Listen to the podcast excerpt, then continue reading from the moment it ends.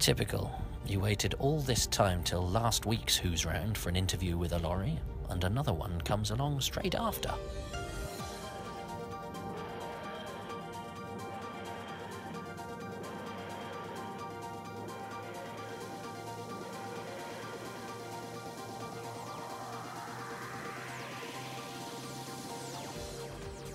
Well, hello everybody. I could have done this interview any time in the past four years because it turns out I'm in the neighbourhood. Uh, but I'm in a gentleman's flat and he's going to talk to me about a series that's dear to our heart. So I'm going to ask him who he is and why I'm talking to him about Doctor Who.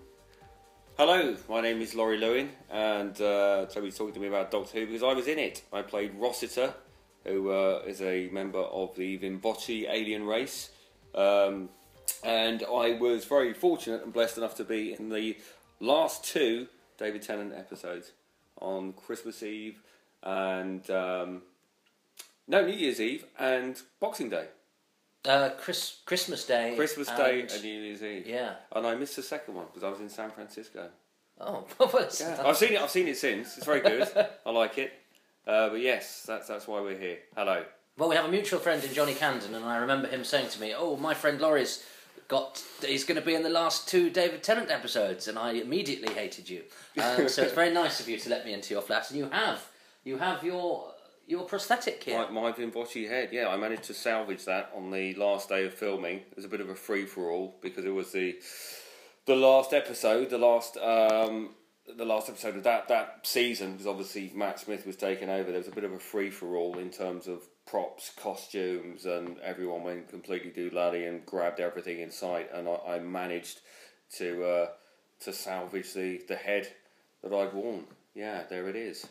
It's fantastic. So. Uh, What's the process of being? Um, did you have to do a full, full sort of I had to do a full, a full. I had to go up to Millennium, um, and have a, a full, um, yeah, uh, mask put on my head, which was which was horrible. Um, I can only equate it to, to being buried alive. Not that I have been buried alive, but you know, you're covered in clay or latex or whatever it is, and you've got a couple of straws stuck up your nostrils to to uh, to help you breathe. But um, yeah, it's quite a frightening experience. Um, you, you suddenly you, you you know you you you can't see anything, you can't hear anything, and actually for and you, your mind starts playing tricks for you know a few moments. I thought, wait a minute, what if this is all some big some big scam, some prank? There, someone's trying to kill me, and they've gone to this this great process to, to get me here and put this on me, and, and they're gonna they're gonna kill me.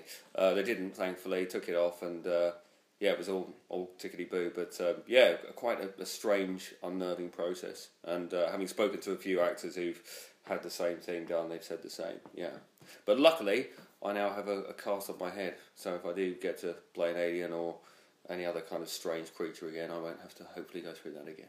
Oh, because they've got you on fire. They've got me on file, yeah, yeah. So don't eat too many cakes. I won't, I won't, no, no. And how was it? So, I mean, uh, I guess the first thing is uh, getting the part. What was the process? Um, it was very odd because I, I have worked in comedy for most of my uh, career. I started doing stand up in 1999, which is where I'm, I met our mutual friend Johnny Camden. Um, and I'd, I'd always got comedy roles and comedy parts in sketch shows and radio shows and things like that. So I, I was very surprised to get a call from uh, my agent. Um, asking me to, to go up for this part in Doctor Who. I thought, well, you know, it's not a comedy. Um, but it turns out that um, I'd worked with the casting director many years ago. Funnily enough, he taught me how to to dance for a, a comedy pilot I did for BBC Three. I had to um, I had to dance like Beyonce, um, um, and it was very difficult because I haven't got much booty to shake. But he uh, he spent a good few hours with me teaching me how to, to shake my booty um, and remembered me for this role for Rossiter. Um, and uh, they were looking for somebody who was a bit geeky, a bit gawky, um, sort of nervous type to to play to play Rossiter, and, and he remembered me thankfully and, and got me in for the part. Um, and yeah, I, I went with you know I, I just didn't think I was going to get it because it was a, a you know not a comedy and required some some some serious acting.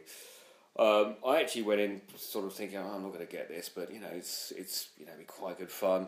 Uh, my friend Johnny loves Doctor Who, so I can give him the script afterwards. um, and I think because I, I wasn't nervous and I didn't have any sort of pretensions, I think that's probably why I got it. Because you know, a lot of these castings you go in for, you know, you are nervous, you're shaking, you're thinking, oh God, have I if I learned the lines, uh, they're going to ask me to do something else. And with, with this, I just I really thought I wasn't going to get it, so actually didn't didn't didn't give a bit of a toss. Um, it was only when I did get it that I realised the, the magnitude of, of what I was, you know, letting myself in for. Um, start watched a few episodes because I hadn't really watched the new Doctor Who before. I thought, my God, this is actually this is actually quite big.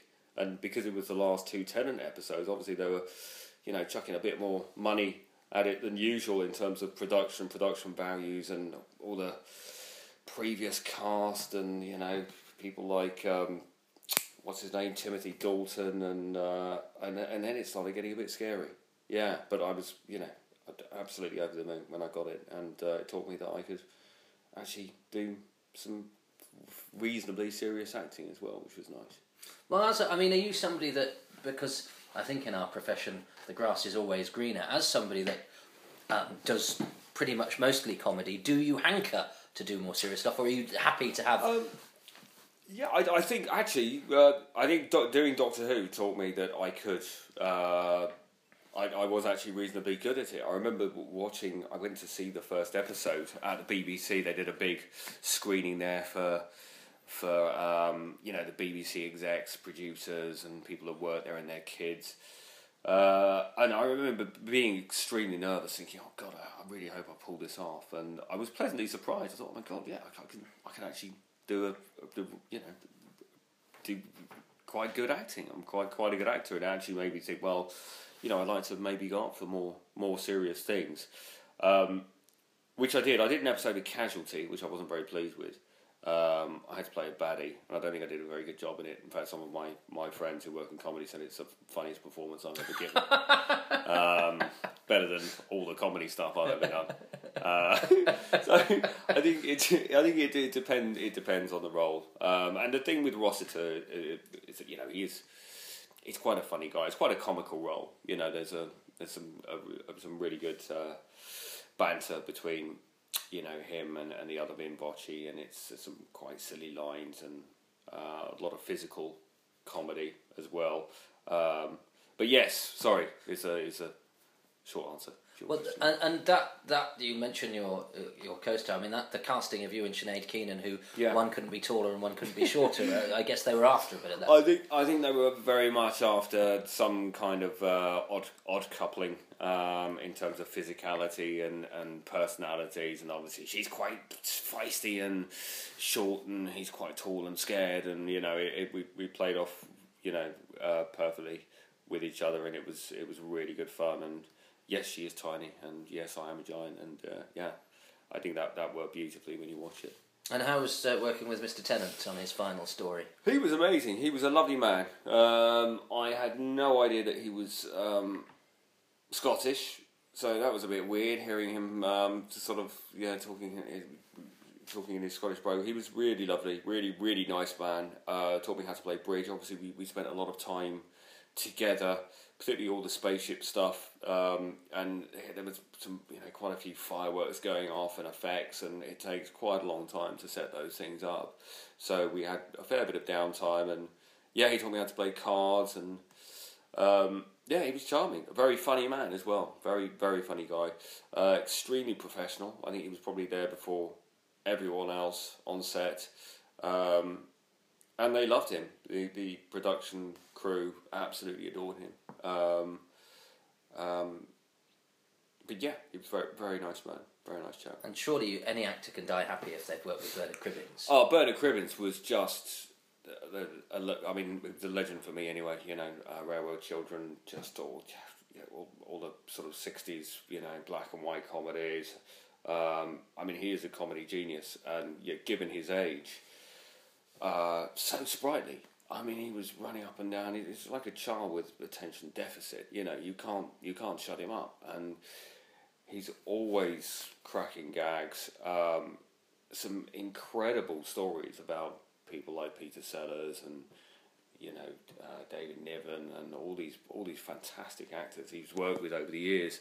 Um, but a very very funny chap. Um, I remember he, Sinead and I were, were sitting down, ready to get ready for a take, um, and there was a, a, a, a, seat in between us, um, and Bernard sat in the seat and said, "A rose between two thorns," because of our spiky heads, and that was just genius. You know, he just was such a yeah, such a raconteur, very funny man. Yeah.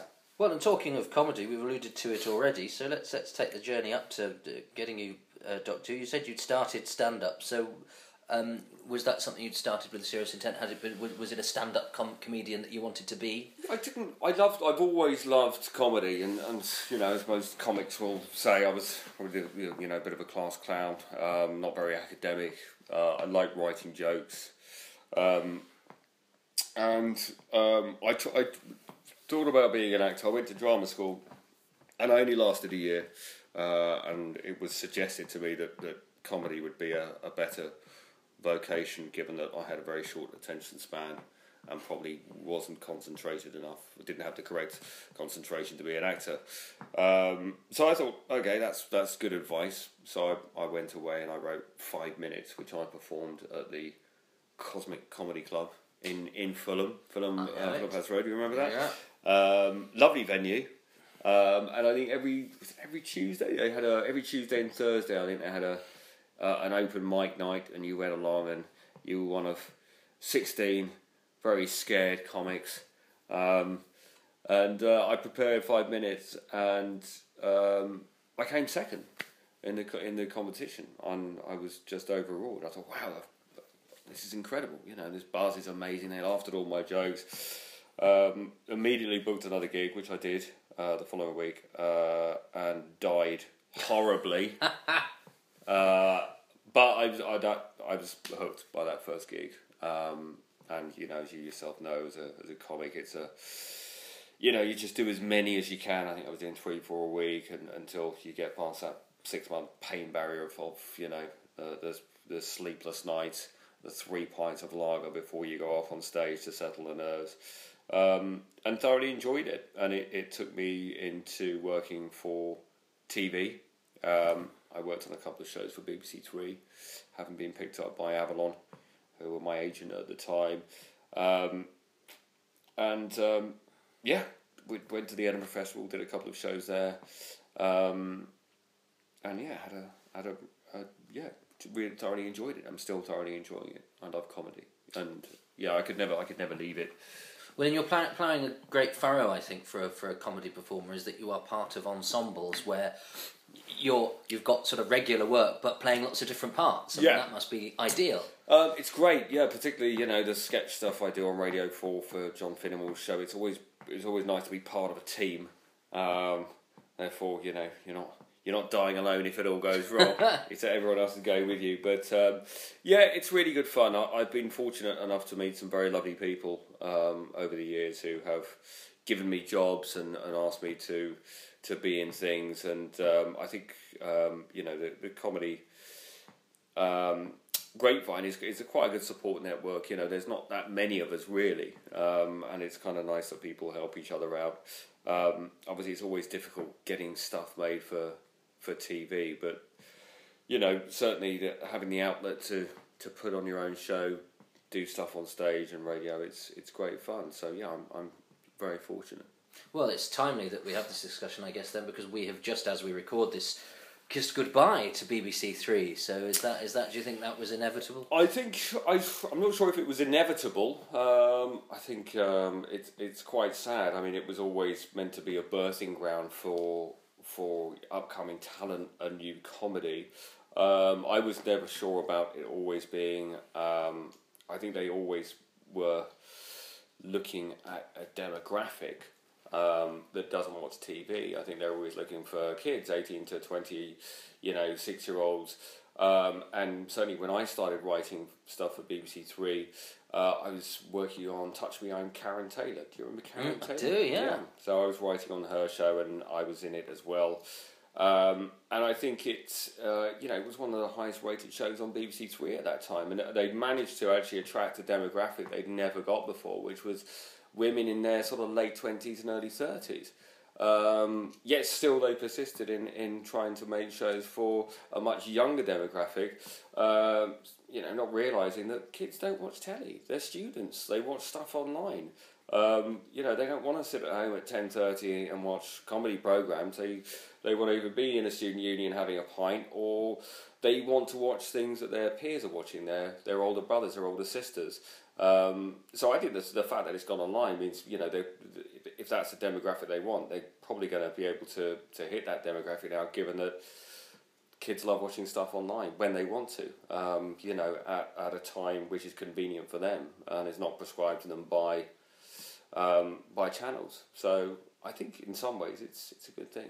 This is the thing, you know, kids don't want to watch stuff that's been uh, made for them. They want to watch stuff that their their older brothers and, and sisters are watching. You know, I, I was watching the young ones. Yeah. I was watching the stuff I wasn't allowed to see that I'd heard about in the playground at school. So I'm like, have you seen this new TV? Have you seen the young ones? It's like, what's the young ones? It's on after nine o'clock. My mother's never going to let me watch that.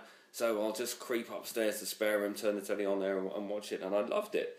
Um, but yeah, you're absolutely right, and I think I think hopefully now they're realizing that they you know they, they can't dumb down anymore. But uh, certainly now it's going online. I think they probably will get the the, the, the viewers that they're they're setting out to get or happy. And what about so? What about when when you sort of become? I mean, as a comedy fan, you then, you know, find yourself rubbing shoulders with you know the, the, the, the, the big movers and shakers in the comedy world. So who have been the, the best people that you've worked with? Gosh, I've, I've yeah, I've, I did, no one's ever let me down, which is nice. You know, they say be careful of meeting your heroes, and I've been very fortunate to work with uh, quite a lot of lovely, nice people. Uh, Ricky Gervais, um, who was very uh, kind to me, gave me a, a bit in extras, um, and also helped myself and my friend Richard Morris um, get a script in development at the BBC. He read it, he liked it. Um, yeah, lovely man, um, enormously helpful. Um, Jennifer Saunders, um, I worked with her on a show called The Life and Times of Vivienne Vyle, which was short lived, one series. But again, you know, I'd had always watched her in uh, Ab Fab and French and Saunders and um, I remember, you know, physically shaking when I met her on the first day for the read through for, for the, the pilot, and um, she was lovely, very nice lady. Harry Hill, I've been fortunate enough to work with. Um, again, very funny man. Um, yeah, lots of people, but it's it's really nice. You know, they're they're all lovely, funny people, um, and I'm I've not met anyone yet who's uh, turned out to be a, a bit of a rotter, which is nice. I'm sure they're out there. I'm sure they're out there. Um, but um, yeah. Uh... And what about horrible histories? Because that's something that's. Um, I mean, just gone. It's made such an impact, hasn't it? It has, and the great thing about horrible histories, it's one of those things that it, it will always be there, given that it is it's an educational show um, and a very funny show. It's an educational uh, show for for for children. Um, it's one of those things that's always going to be repeated because um, you know, it, it is an educational show and it's very funny. Uh, we did five series and then discovered that we'd, we'd run out of history. um, pa- apparently, you're not allowed to make it up, um, which is a shame. Um, but I think um, I think it will it will come back at some point. There's talk of uh, it being a made into a film or a series of films or musicals, but I think it, it's too much of a big thing to to let go. Um, but uh, it was great fun. Yeah, a lot of a lot of dressing up, a lot of getting dirty, a lot of standing in a field at four o'clock in the morning having poo thrown at you.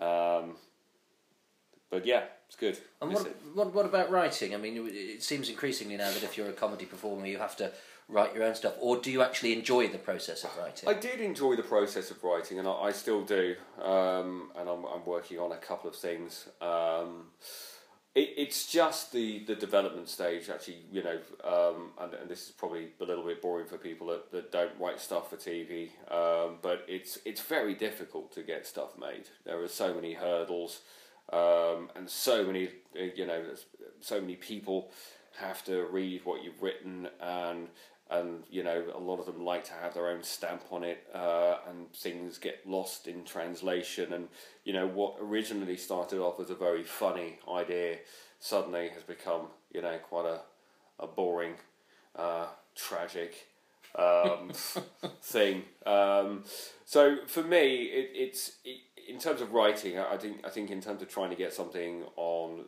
TV, it's very difficult. Certainly, stage, uh, radio, it's a lot easier. And I still, you know, I still jot things down. I still write jokes. Um, still give jokes to people. Um, because also, I just think as a comedy performer, it keeps you sharp to keep writing.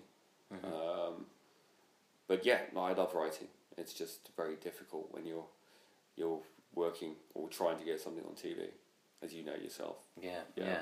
And um, well, and of course, Doctor Who is one of those rare things that's you know writer led, mm. um, and has been this massive success. And you were in in it on Christmas and New Year. So was that? I mean, there's, there's two elements to that. Was one could how how much could you tell people, and was it very difficult to keep a secret? It was incredible. Yeah, I think another reason I got the job is because I, I yeah well I wasn't much of a Doctor Who fan. I remember watching Doctor Who as a child and loving it. I I I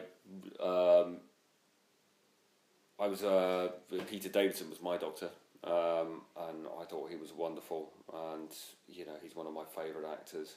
Um, a very peculiar practice. It's one of my my favourite series of all time, um, and I just thought he was superb. But I, I missed out on the the new generation of Doctor Who episodes with uh, Tennant and uh, Eccleston. Um, so as I said, I, I, really didn't know what I was I was getting myself into, but um, yeah, I, I when, I got the part, um, I, I was given scripts with lots of lines sort of blacked out, and my script was watermarked, and uh, and uh, there was a hell of a lot of security, and I was we weren't allowed to, to see the, the the last five pages until the actual last week of, of filming that particular scene. Um, and of course, I've got friends like Johnny Camden say, "Give me the script, give me the script." no, I'm sorry, Johnny. Oh, tell me what happened. I can't tell you what happened. So you know, it's. Uh, but yeah, incredible security, incredible security. We we had a read through in Cardiff, and uh, again, I think there were a very few people. Obviously, the cast were there. Um, the senior crew members were there, directors, producers, etc. Uh, and and that was pretty much it. They wouldn't allow anyone else in, uh, and we all had to sign something promising that we wouldn't give anything away. Um, so yes, extreme levels of security. But obviously, you know, having watched it, it's it it's it's always annoying when you see spoilers or read things that, that give away the ending, uh, or particularly how the the um, regeneration was going to take place, and I thought they did it beautifully.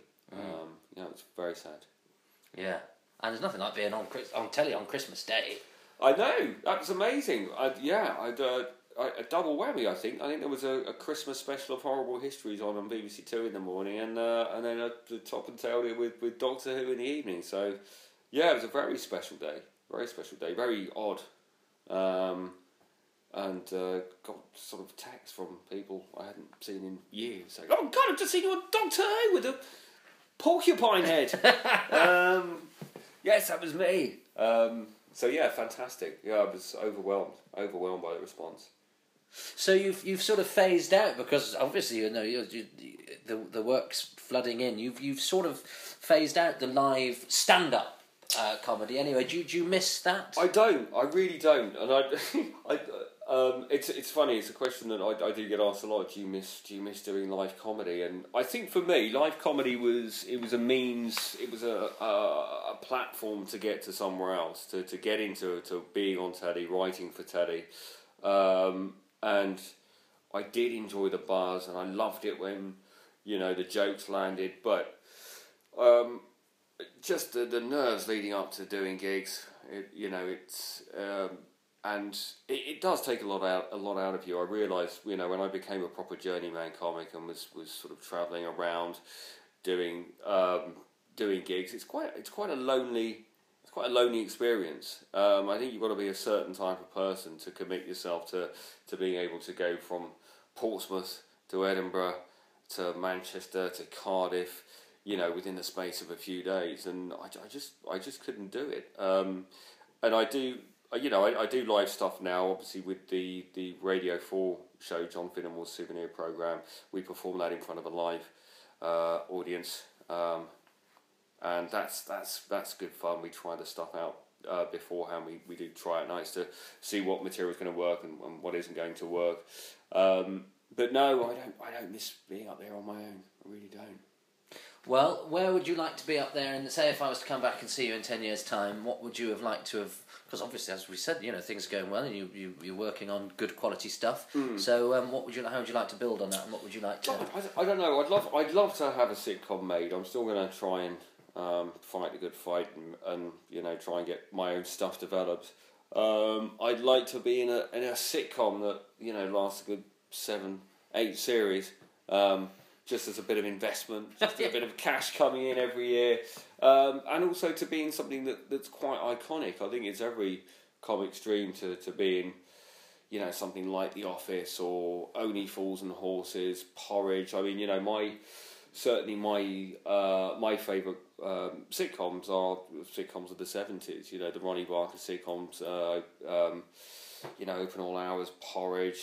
Um, a lot of 80s sitcoms like Ever Decreasing Circles, Butterflies. Really, really good um, acted sitcoms. Um, so yeah, I'd love to be in a sitcom that lasts for a long time and, and goes down, you know, in, in the you know the, the canon of being one of the greats. That would be fantastic. We'll see. We'll keep our fingers crossed for that. Well, the two final questions are: We've uh, you've kindly given your time for free, and uh, nobody's paid to listen. So we ask the listeners uh, to put their hands in their pockets for a charity of your choice. My charity is going to be Shelter. Um, it's a charity that's very close to my heart. Um, obviously, um, rising house prices. I think there's a bit of a stigma about homeless people, um, certainly in terms of being homeless um, of their own volition because they're drunk or on drugs or have given up on life. Um, I think we forget that a lot of people end up on the streets because of unscrupulous landlords. You know, high uh, high rents, um, breakdowns in relationships, etc. And obviously, you know, it's when they're on the street they turn to drink and drugs. Um, shelter are absolutely fantastic in terms of trying to uh, get people back on their feet, rehabilitate people, find them jobs, um, find them accommodation, um, and yes, they do a wonderful job. Uh, and they're, they're quite a big London charity as well. Um, given that I live here, um, yes, that's the charity I've chosen. So, so please dig deep and give to shelter. Brilliant, and I do. A, I'll do a link to the website in my Fantastic. outro. Uh, and the final question is: Yes. It's an awful question, um, but I did it at the first podcast, and because I'm so geeky, I have to ask it to everyone. Doctor Who's we're in Doctor Who's 50th anniversary year. What is your message to the listening Doctor Who fans on this illustrious occasion? Um, I, I, um, I would say uh, yes. Be very excited about Peter Capaldi being the next Doctor because I am. Um, I think he's going to bring something quite new and hopefully maybe even a little bit sinister to the role. I think. Um, I I think Ben Wheatley's directing the first few episodes. He is, isn't yeah. Yeah. Uh, and come on, have you seen his films? Kill List, Sightseers, um, which hints at a, a perhaps a, a, new, darker uh, road for the Doctor. Um, and I'm all in favour of a, a bit of a darker Doctor. So yeah, I think we're going to go see some interesting things this year, and I'm certainly going to watch. Um, the new Doctor Who series with him in it with, with great delight, great relish. I'm looking forward to it. Well, we could probably ask you because he's only around the corner, isn't he? You We'll can probably see him bump out the window. Yeah. Peter! Peter, come up! I'm doing a podcast. Brilliant. Well, um, well, I'll go and bag him, but before I do, I'll say, uh, Lawry Lewin, thank you very much. Thank you very much. Thanks for having me. That was great. Is that alright? Yeah, it's perfect. Yeah, I like that. I like. I did one with Bob. I, I, I'm part of it.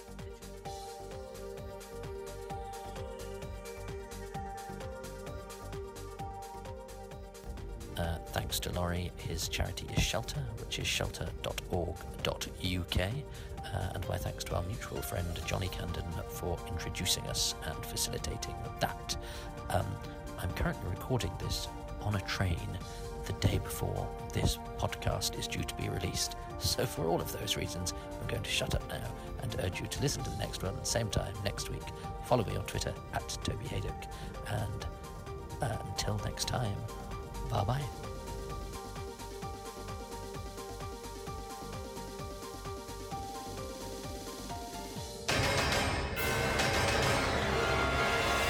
Where are you sending me? The War Doctor. Infernal Devices. This world is claimed by the Time Lords. In the name of Gallifrey! Sing, muse of that resourceful man who wandered far and wide after he had sacked the sacred citadel of Troy. Many were the men whose cities he saw and whose ways he learnt. Yea, and many the woes he suffered in his heart upon the seas, striving to preserve his life and bring his companions home. But though he desired it sore, his companions he saved not. Are you there? Anyone? I see your people approach. I see their aura. They are permitted. Knowledge of the experiments must remain secret. I've got a bad feeling about this. You've bred me to offer insights into the Dalek war effort. The Doctor. He used to be called the Doctor. Only I wouldn't call him that now. I came here once. The sky was made of dreams. Those days are gone. I can feel it. I can feel things changing. Ever try to drop a penny into a cup from a mile in the air? No! Then leave it to someone who has! Hang on! This is the place. I've heard the rumors. I like to keep an open mind. You dare defy me?